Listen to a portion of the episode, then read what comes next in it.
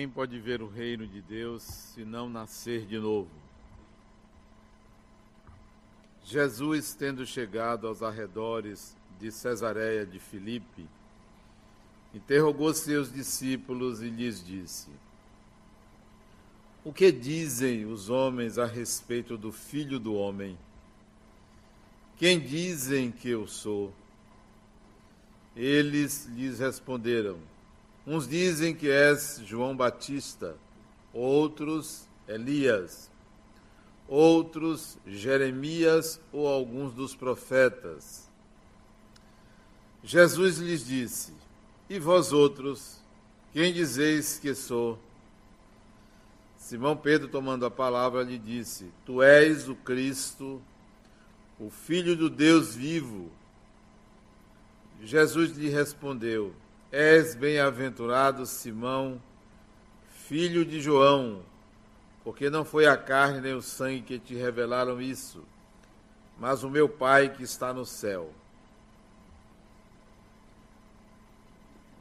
Mateus e Marcos 16, 13 e 8, 27. Entretanto, Herodes, o tetrarca, ouviu falar de tudo que Jesus fazia e seu espírito estava em suspenso, porque uns diziam que João havia ressuscitado de entre os mortos, outros que Elias tinha aparecido, e outros que um dos antigos profetas tinha ressuscitado. Então Herodes disse: Fiz cortar a cabeça a João. Mas quem é esse de quem ouço dizer tão grandes coisas? E tinha vontade de vê-lo. Marcos e Lucas 6, 14, 9 7. Depois da transfiguração, seus discípulos o interrogaram. Porque entre os escribas dizem que é necessário que Elias venha primeiro. Mas Jesus lhes respondeu: É verdade que Elias deve voltar e restabelecer todas as coisas. Mas eu vos declaro que Elias já veio, não reconheceram e o trataram como quiseram. É assim que eles farão sofrer o filho do homem.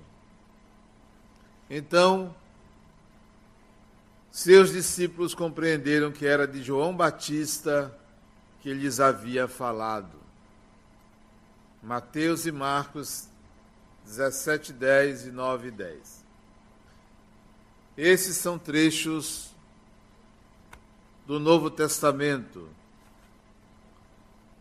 Comentário de Allan Kardec: Ressurreição e reencarnação. A reencarnação fazia parte dos dogmas judeus, sob o nome de ressurreição. Apenas os saduceus que pensavam que tudo acabava com a morte não acreditavam nela. As ideias dos judeus sobre esse ponto, como sobre muitos outros, não estavam claramente definidas, porque só tinham vagas e incompletas noções sobre a alma e a sua ligação com o corpo. Eles acreditavam que um homem que tivesse vivido poderia reviver sem terem uma noção precisa da maneira como a coisa podia ocorrer. Designavam pela palavra ressurreição o que o Espiritismo chama mais judiciosamente reencarnação.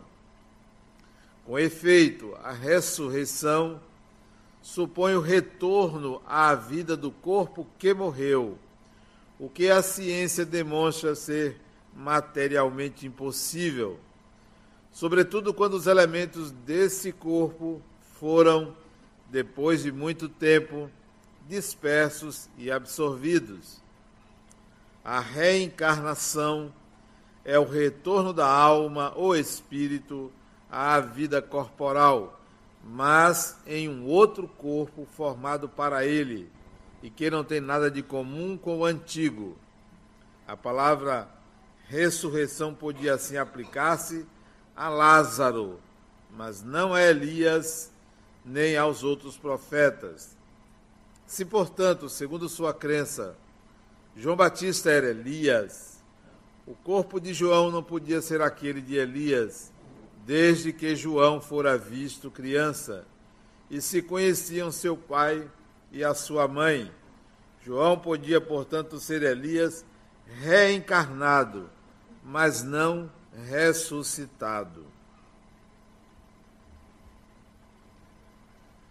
Ora, havia um homem dentre os fariseus chamado Nicodemos, senador dos judeus, que foi à noite encontrar Jesus e lhe disse: Mestre, sabemos que viestes da parte de Deus para nos instruir como um doutor, porque ninguém saberia fazer os milagres que fazeis se Deus não estivesse com ele. Jesus lhe respondeu: Em verdade, em verdade vos digo, ninguém pode ver o reino de Deus se não nascer de novo. Nicodemos lhe disse: Como pode nascer um homem que já está velho? Pode ele retornar ao seio de sua mãe para nascer uma segunda vez? Jesus lhe respondeu: Em verdade, em verdade vos digo, se um homem não renasce da água e do espírito, não pode entrar no reino de Deus. O que nasce da carne é carne, e o que nasce do espírito é espírito. Não vos surpreendais disso que vos disse que é necessário nascer de novo. O Espírito sopra onde quer, e escutais a sua voz, mas não sabeis de onde ele vem, nem aonde vai. E isso também se dá com todo homem que nasce do Espírito. Nicodemos lhe respondeu: Como isso pode acontecer? Jesus lhe disse: Como? és mestre em Israel ignoras essas coisas, em verdade, em verdade vos digo que dizemos o que sabemos e damos testemunho do que vimos, e, no entanto, não recebeis o nosso testemunho. Se não me credes quando vos falo das coisas da terra, como me crereis quando vos falar das coisas do céu? João 3, 1 a 12. Aí estão a, as palavras que servem aos nossos comentários.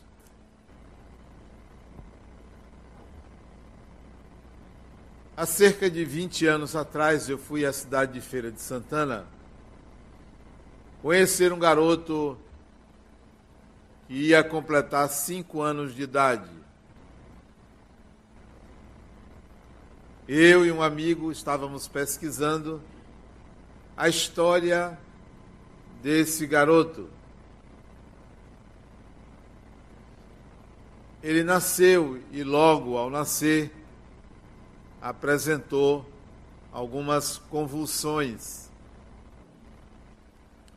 Foi tratado clinicamente e essas convulsões desapareceram mas ele precisou tomar medicação controlada, porque se tratava de uma criança, e tinha de vez em quando dores de cabeça. Aos dois anos de idade, ele morava com o pai, a mãe e a avó. Aos dois anos de idade, dormia ele num quarto ao lado do quarto da avó e do outro lado o quarto dos pais. Ele dormia num quarto separado, num berço. Ele acorda e a avó, que tinha o sono leve, levanta-se e vai à porta do quarto e vê o garoto em pé no berço, sorrindo para ela. Disse: Vovó, quem me acordou foi vovô Altamirando. E a avó tomou um susto. Como, menino? Vovô, ele está aí do seu lado.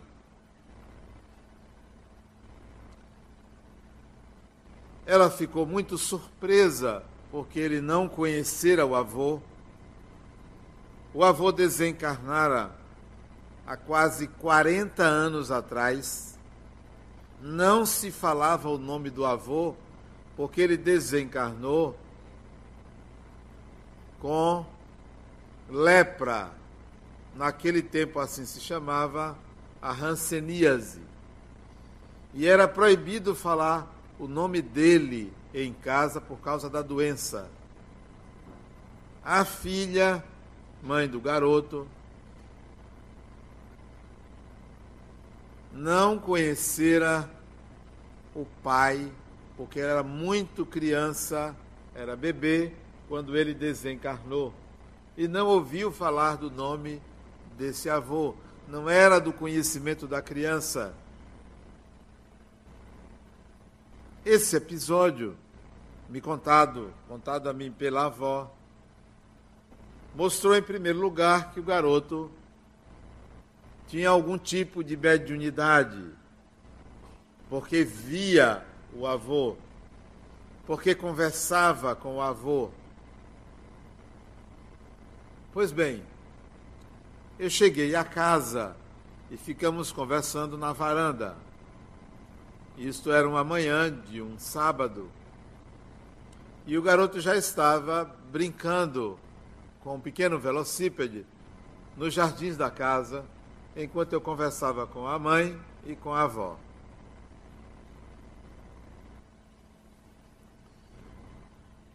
E ela me disse, a mãe, que o garoto lembrava-se da vida passada, que ele falava quem ele tinha sido. E me contou o que o garoto disse, mas eu optei, preferi que o próprio garoto me falasse, porque poderia ser só um relato da mãe. Ela me disse tudo o que ele lembrava e depois chamou o filho para conversar comigo e meu amigo, Ednildo. E eu cheguei para ele e disse, não me lembro agora o nome dele, Fulano, sua mãe me disse que você se lembra de algumas coisas. Ele disse: É, eu lembro, tio. Quatro aninhos e meio. Eu lembro, tio. Lembra do quê? Eu lembro que eu morava na rua e disse o nome da rua e o número. Era casado, tinha dois filhos. Meu nome era, e disse o nome. Eu morri em 1971. Eu levei dois tiros, eu era um policial. E ele dizia com a maior naturalidade: Eu era um policial e levei dois tiros. Estava perseguindo um bandido. E ele me acertou aqui, tio, e apontou na cabeça. Depois que eu caí, ele veio e me deu um segundo tiro. Aqui. E apontou na cabeça. Mas eu voltei.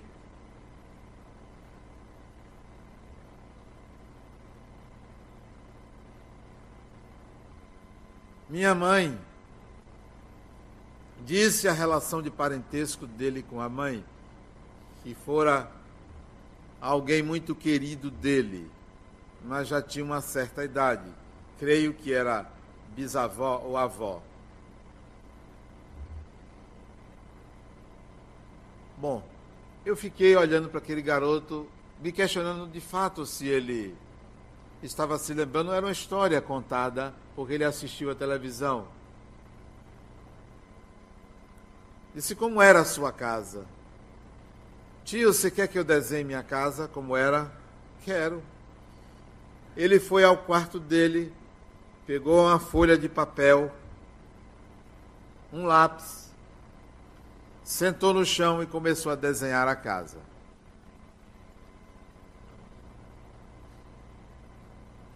Algum de vocês imagina como ele desenhou essa casa, uma criança de quatro anos e meio?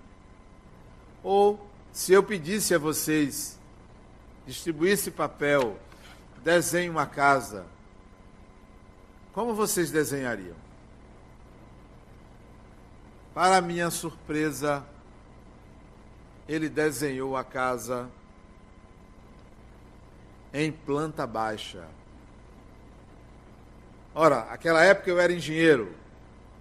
Meu amigo também engenheiro. Ele desenhou a casa em planta baixa e disse: aqui era a sala, aqui era o quarto, aqui era a cozinha. Eu dormia nesse quarto com minha mulher.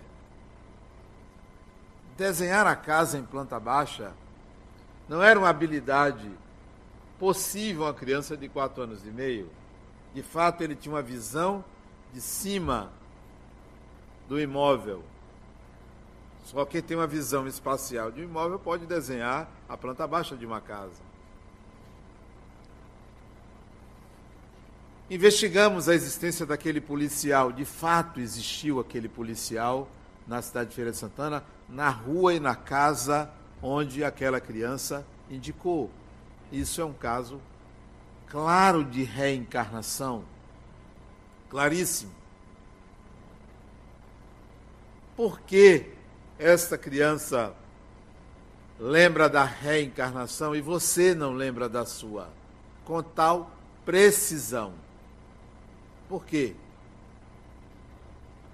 Que fator desencadeia essa lembrança? São marcadores que existem e que esses marcadores disparam a partir de um gatilho.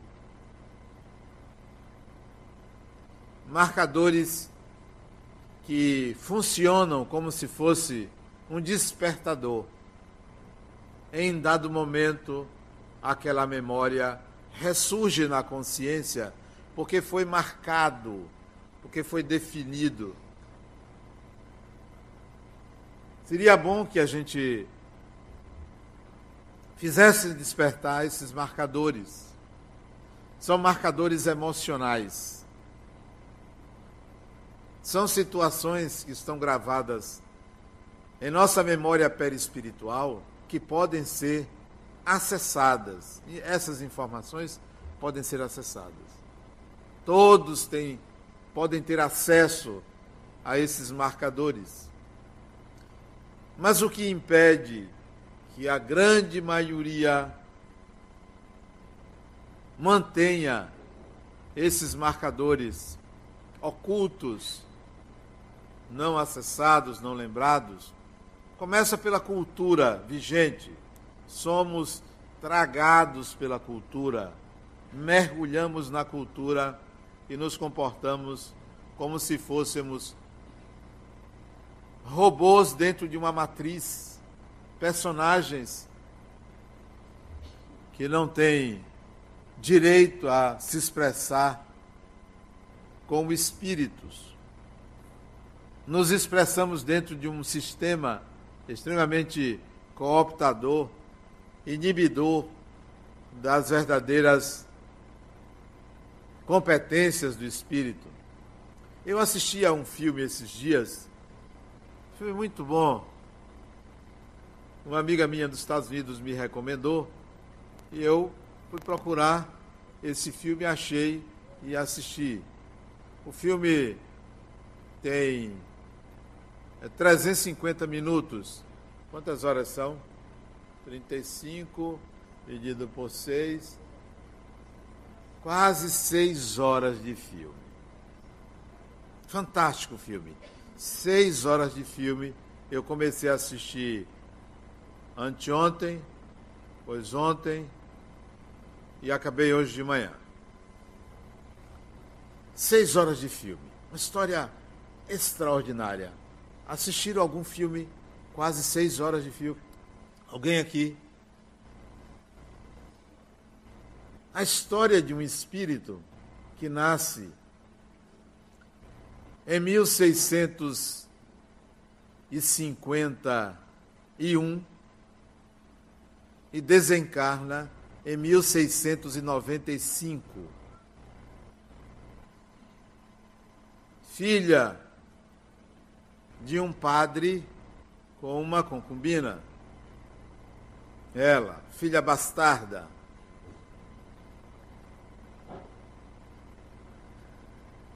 Mas logo cedo essa criança desperta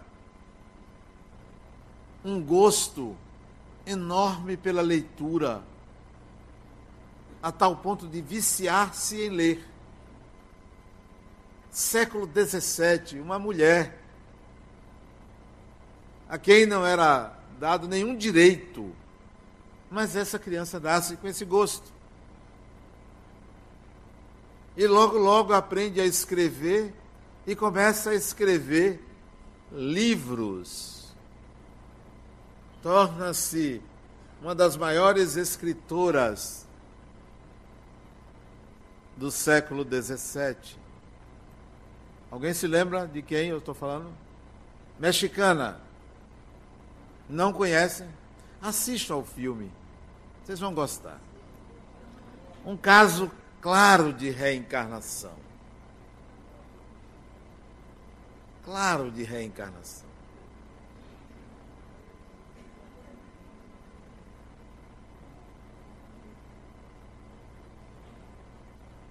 Ela, claro, foi perseguida pela igreja,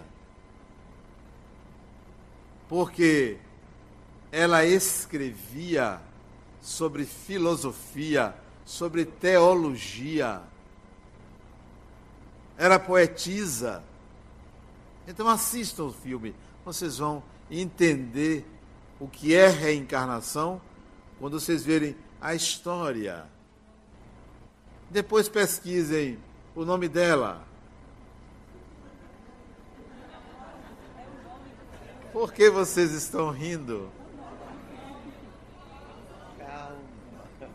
Se eu falasse o que eu falei aqui para as crianças da creche, elas já sabiam de quem se trata. De quem se trata. O sobrenome dela, vou dizer o sobrenome, pelo sobrenome vocês vão saber. O sobrenome dela era Asbage. Todo mundo sabe de quem se trata. O filme é tão longo que é dividido em sete episódios. Trata da reencarnação desse espírito. Não fala em reencarnação, mas pelo desempenho dela, pela determinação, pela coragem, pelos argumentos que usava quando jovem, 19 anos, ela argumentava com os superiores com maestria. Ela foi examinada por mais de 40 professores e ela nunca foi à Universidade do México, nem foi à Espanha.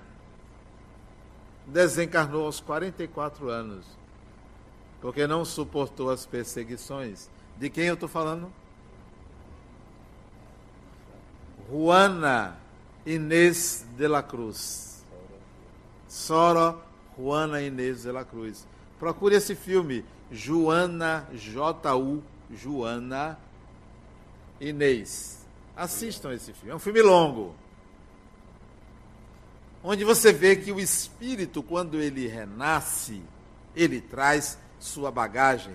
Se hoje você se queixa e diz assim, eu não sei nada, você está submetido à cultura da sua época. Claro que você sabe. Claro que você tem conhecimento. Mesmo que tenha sido um mendigo na encarnação passada, um mendigo também tem cultura, tem conhecimento, viveu, tem uma história, tem algo a dizer. Então a limitação autoimposta, dizer eu não sei nada, eu não posso nada, é enganosa, é fruto de uma cultura materialista. É fruto de uma cultura que diminui, que oprime. A reencarnação não é uma crença. Não pertence ao Espiritismo. É um fato desencarne e você verá que reencarna.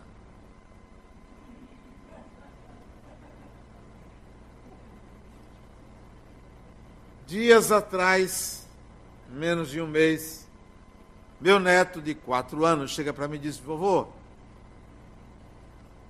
quando a pessoa morre e volta, sem eu estar conversando sobre esses assuntos, eu disse, a pessoa volta, sim. Por que, que a vizinha ainda não voltou? A vizinha tem um ano que desencarnou. Por que, que a vizinha ainda não voltou? Não, não é assim. Rápido. Volta. Mas demora um pouco. Volta sim. Outro dia, ele, o assunto devia estar fervendo na mente dele. Ele chegou assim: Vovô, quando enterra a pessoa, a pessoa sai?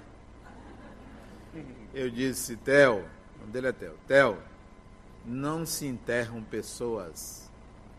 Enterra o corpo e a pessoa sai. Não enterra a pessoa. Vovô, vai para onde? Você vai para o mundo espiritual. Onde fica? Fica em volta da terra. Ele olhou para mim e disse: Ah, tá bom. Anteontem ele saiu com outra pérola. Eu assistindo televisão com ele. Nas quintas-feiras de tarde, eu tiro a tarde para ficar assistindo filme, ou vou passear com ele. Estava eu e ele assistindo um filme. E eu gosto de filmes educativos, eu e ele, assim, Rambo, esses filmes assim, bem educativos, né? Filme que avô bota para neto, né? E aí ele disse, vovô, eu quero assistir um desenho, botei um desenho, ficamos assistindo. Daqui a pouco ele disse, vovô, eu quero ficar sozinho. Eu me senti um pouco rejeitado, sabe? Mas, como assim? Eu quero ficar sozinho. Mas por que você quer ficar sozinho? Às vezes eu gosto. Mas eu posso ficar aqui com você, não estou lhe incomodando, estou assistindo com você, estou calado. Não, mas eu queria ficar sozinho. Vai fazer sua palestra. Foi quinta-feira. São as pérolas de quem tem netos. No caso dele, quando a mãe estava grávida, eu comecei a pensar quem estaria voltando quem estaria voltando? Quem volta ao convívio? Quem volta a ter uma família? Em que lugar da família? Como é tratado? Tudo isso eu me pergunto. Como é tratado? Que educação vai ter? Como vivem os pais? Quem são os pais? Eu me pergunto isso. Como me perguntei também pela minha neta,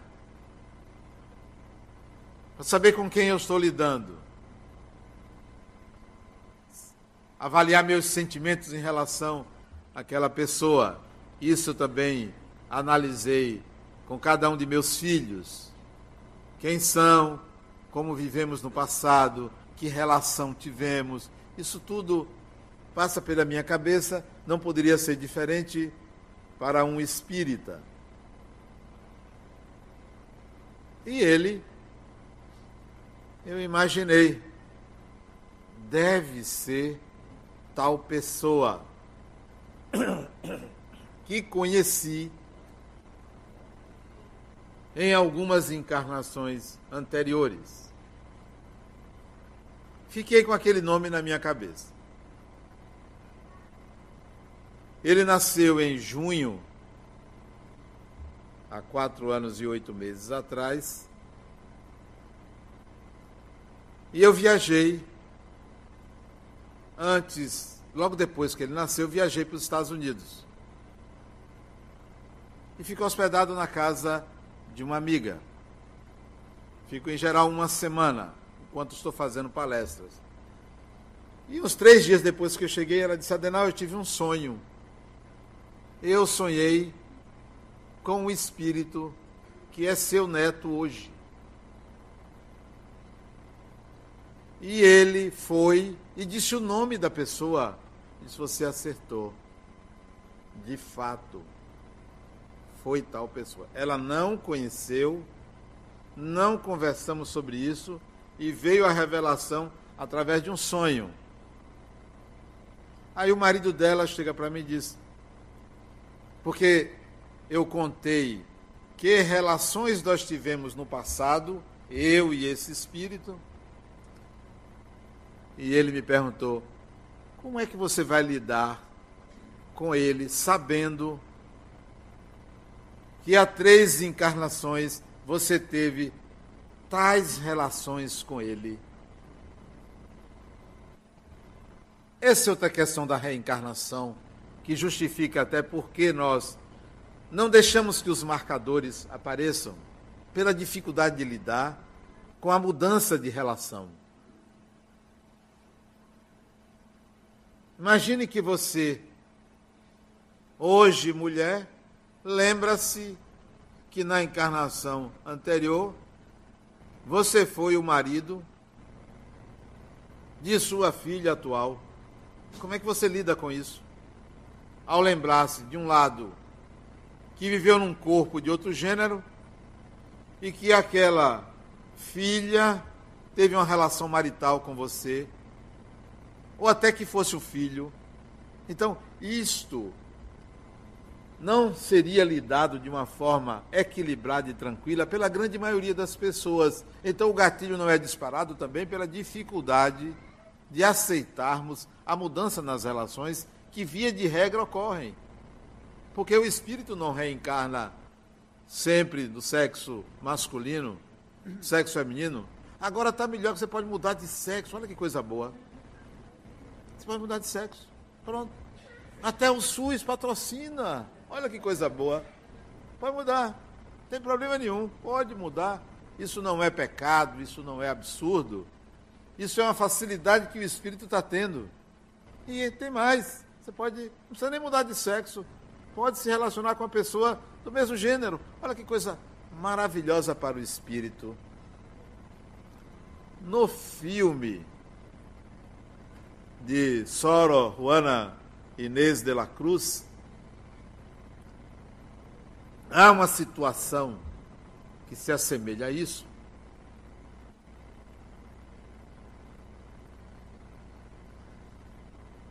Em que ela discute com os superiores o direito ao livre-arbítrio o direito ao livre-arbítrio. Porque naquela época, a mulher não tinha livre-arbítrio. Sequer pensava. Hoje pensa demais, mas naquela época sequer pensava. Sequer pensava. Então ela discute o direito ao livre-arbítrio. Então, o espírito hoje, reencarnando, ele tem uma possibilidade de exercer o seu livre-arbítrio nunca existido. Ninguém pode se queixar, ninguém pode se queixar que não tem oportunidades. Ninguém pode se queixar que fulano me prejudicou, ciclano me prejudicou, porque você pode sempre recomeçar na mesma encarnação ou em outra encarnação a evolução de um espírito não está na mão de outro. É um direito, lhe pertence, é uma condição. Então a cultura inibe que esses gatilhos possam ser, ao disparados, eliciar os marcadores kármicos. E aí a gente prefere permanecer oprimidos, reprimidos, quando poderíamos manifestar todo o conhecimento que nós já adquirimos. Ficamos numa luta insana, insana, contra o mal. Insana. Ao mínimo deslize, tome-lhe penitência. Para quê? Ao mínimo equívoco, tome-lhe autocastigos. Para quê?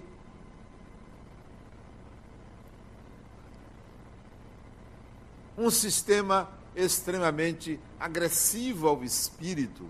O Espiritismo vem para libertar-nos dessa visão maniqueísta menor a respeito da vida, porque nos coloca a imortalidade. Ainda diz mais: olha, você volta, você vai, é um ir e vir, é um ir e vir.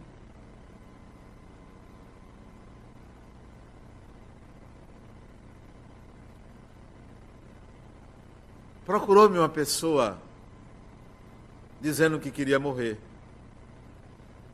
Trinta e poucos anos. Não é a primeira vez que pessoas me procuram querendo desencarnar. Parece que eu sou assassino de aluguel. Querem me matar, vou procurar Denal. Segundo ela, não havia mais condições de continuar nessa vida. Não tinha sentido. Nada tinha sentido.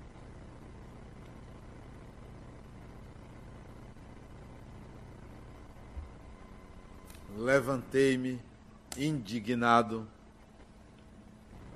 porque de vez em quando eu tenho raiva, de vez em quando dá vontade de torcer o pescoço de uma, de um. E eu fiquei com raiva dela e me levantei. Isso foi plena sessão de terapia. Levante, vá, levante. Vamos conversar de adulto para adulto. Sabe qual é o seu problema? Você não tem coragem de arriscar. A vida é um risco. Os que não têm coragem de arriscar ficam se lamentando, chorando, reclamando. Arrisque-se. Viver é um risco. Arrisque-se. Se não der certo, já deu certo. Porque você tomou uma decisão de viver. Não tem sentido? Qual é o sentido da vida para você? O sentido da vida é viver. Hum, aí ela diz: Nada me interessa, porque você é covarde. Por isso que nada interessa.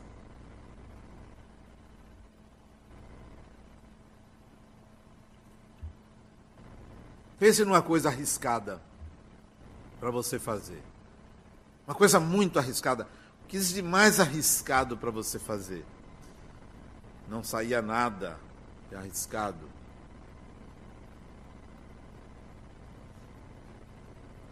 Quando a gente se afasta da natureza, a natureza é cruel conosco. Se você se afasta da sua essência, de quem você é, a vida lhe coloca em confronto com a experiência para que você encontre exatamente quem você é. É sempre assim. Se você faz tudo para encontrar Deus, sabe o que, que Deus faz? Tenta lhe mostrar quem você é. Quanto mais alto o horizonte, mais próximo você vai estar de você mesmo. Então eu pedi a ela, pense na coisa mais arriscada a fazer.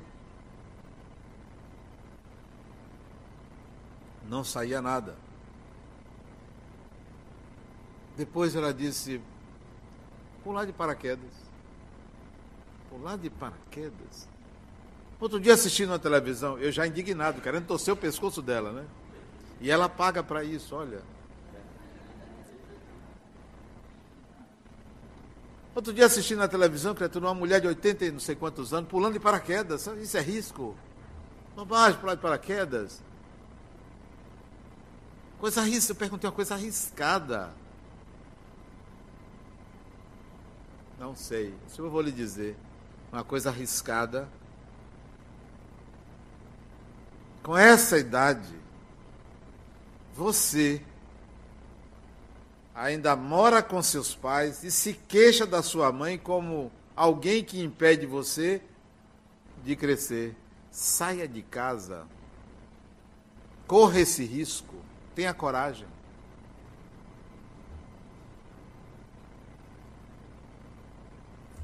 Simples assim. Simples assim. O risco é pessoal. Qual é o seu risco? O que você não quer arriscar? Tenha coragem. Porque senão você vai ficar sempre se lamentando e culpando alguém. Sim, e ela aí começou a chorar. Eu disse, epa, peraí, não, não adianta você chorar que eu não vou ter pena de você. Para, para com isso. Você chorou demais, não venha chorar aqui não, que eu não vou lhe acolher. Não vou. Vá se arriscar. Vá viver. O sentido você vai encontrar na experiência, não é na sua cabeça. Não é numa palavra que eu diga. Não, não adianta chorar não, que eu não vou acolher não. Vou botar no colo não. Vou ter pena de você não. Aí ela parou de chorar. É assim, a, a lágrima de uma mulher é uma arma. Cuidado com a lágrima de uma mulher. Você nunca sabe o que ela quer. Aquele chorinho, ah, não se engane.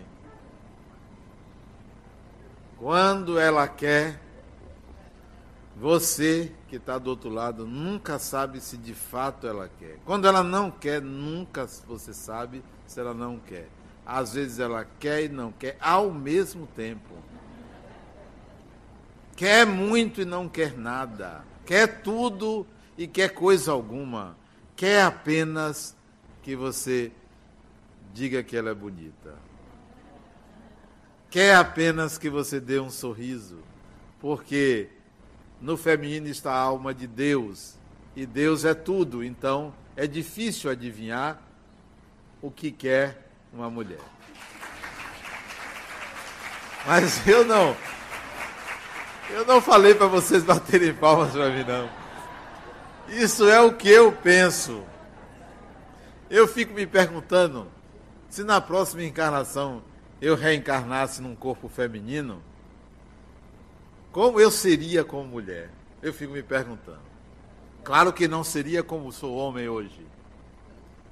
Eu acho. Aliás, não vou dizer não. Porque pode me denunciar. A reencarnação é um fenômeno natural. Nós nos preocupamos muito para onde vamos depois da morte. Ninguém fica ao desabrigo depois da morte. Ninguém. Um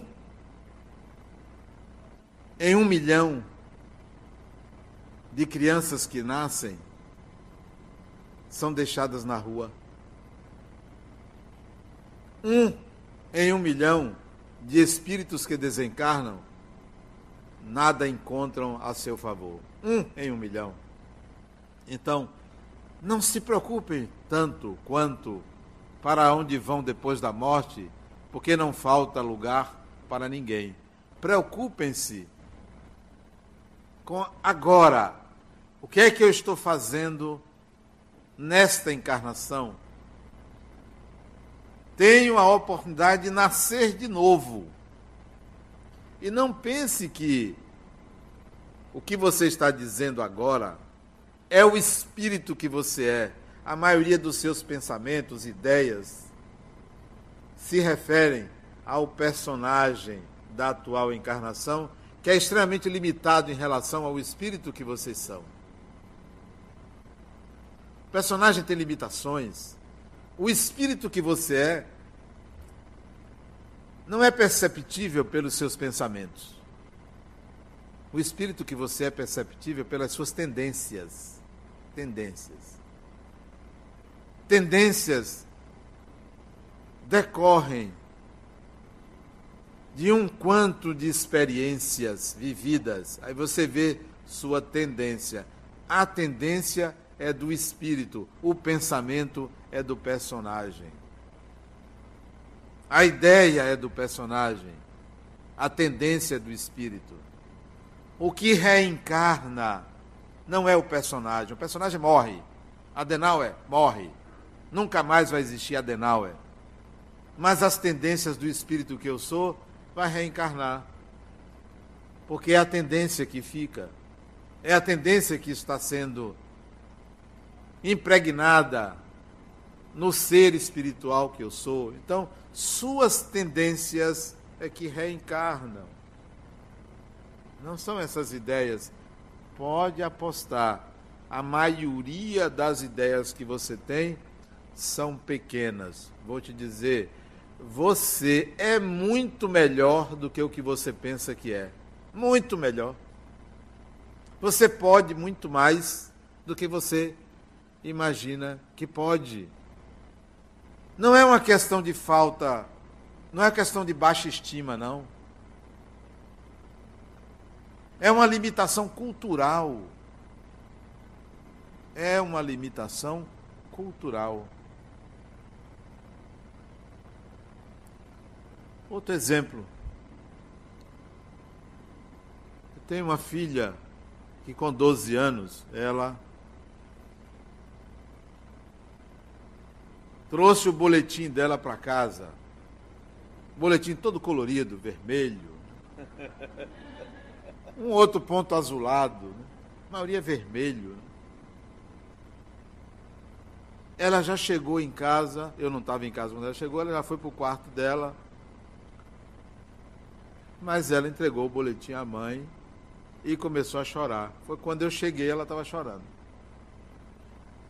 Aí a mãe aconselhou que ela me entregasse o boletim. Pega lá seu pai. Ela já foi de cabeça baixa, chorando, me entregar o boletim. Eu olhei, uma obra de arte, né? Botei ela no colo, ela chorando. Disse, Minha filha, por que você está chorando? Ela continuou chorando, não disse nada. Disse, você está preocupada com suas notas? O que, que seu pai pode fazer para você ficar tranquila? Ela chorando disse: Meu pai, você já faz tudo. Eu disse: Minha filha, não se preocupe com essas notas. Bobagem. Você vai passar. Nem se preocupe. Por que minha fala? Porque eu sabia de quem se tratava, que espírito era aquele, em relação ao conhecimento. Esta semana, esta semana, semana passada, segunda-feira, esta semana, ela me manda, ela estuda hoje um doutorado numa das melhores universidades do mundo. Ela estuda em Harvard. Está completando o doutorado dela. Ela me mandou, meu pai, pronto, aquilo que você me pediu. Pode publicar um, li um novo livro dela. Aquela que eu disse, minha filha, não se preocupe com nota. Porque o espírito tem tendências e eu vou atrás das tendências. E não do fato isolado, pontual. Isso é detalhe. Mais importante é você é o que você quer, é quem você é. São essas tendências que a gente deve reparar, observar e conduzir essas tendências. Mas sabe o que a gente fica se preocupando? Ah, eu não devia ter dito a meu filho que ele é feio. Ah, eu devia ter falado para minha colega, não falado para minha colega isso aquilo. Você fica tentando consertar o que é simples de resolver, esquecendo o mais profundo do espírito que você é, que são suas tendências. Tem gente que fica preocupada em ser mal educado. Resolva a sua mal educação independentemente da religião e pegue a religião como o espiritismo para trabalhar os aspectos profundos do espírito que você é, que só aparece nas tendências e não no comportamento social. Ser uma pessoa educada é obrigação. Você não tem que ir ao centro espírita para se tornar uma pessoa mais educada. Você resolve facilmente. Facilmente. Nós estamos terminando a construção do lar dos idosos. Vamos inaugurar esse ano uma parte e o ano que vem outra parte. E o aplicador de piso, um senhor de, eu imaginei, mais velho do que eu. Eu vou fazer 62 anos. Eu imaginei que ele tivesse uns 65. Ele estava abaixado, depois ele se levantou, pegou um cigarro e, e acendeu. Eu cheguei para ele e disse, eu não conheço o nome dele. Disse, o senhor ainda fuma? Disse, é, eu tenho esse vício, já tentei deixar e não consigo. Eu disse, é simples o senhor deixar. É muito simples. Quantos anos o senhor tem? E eu estou pensando que ele. 47 anos. Provavelmente envelheceu não apenas pelo cigarro, pelo trabalho árduo, ou por outras questões da vida dele, mas ele parecia mais velho do que eu, assim, tipo de Jalma, né? Assim. Aí, é fácil o senhor deixar, facílimo. Basta que o senhor queira. A vontade é superior a qualquer obstáculo. Quando a gente quer, a gente consegue tudo. Queira. É muito fácil. Pense assim: eu ainda faço isso? Aí você vai deixar de fazer. Façam assim. Eu ainda faço isso? Não vou fazer mais. Não quero para mim. Isso as coisas mais superficiais, porque o que é profundo, as tendências você não vai conseguir resolver de uma hora para outra. Algumas encarnações, algumas. Não é uma. Não queira ser perfeito numa encarnação. Queira ser humano e se conscientizar de que é um espírito imortal. Muita paz.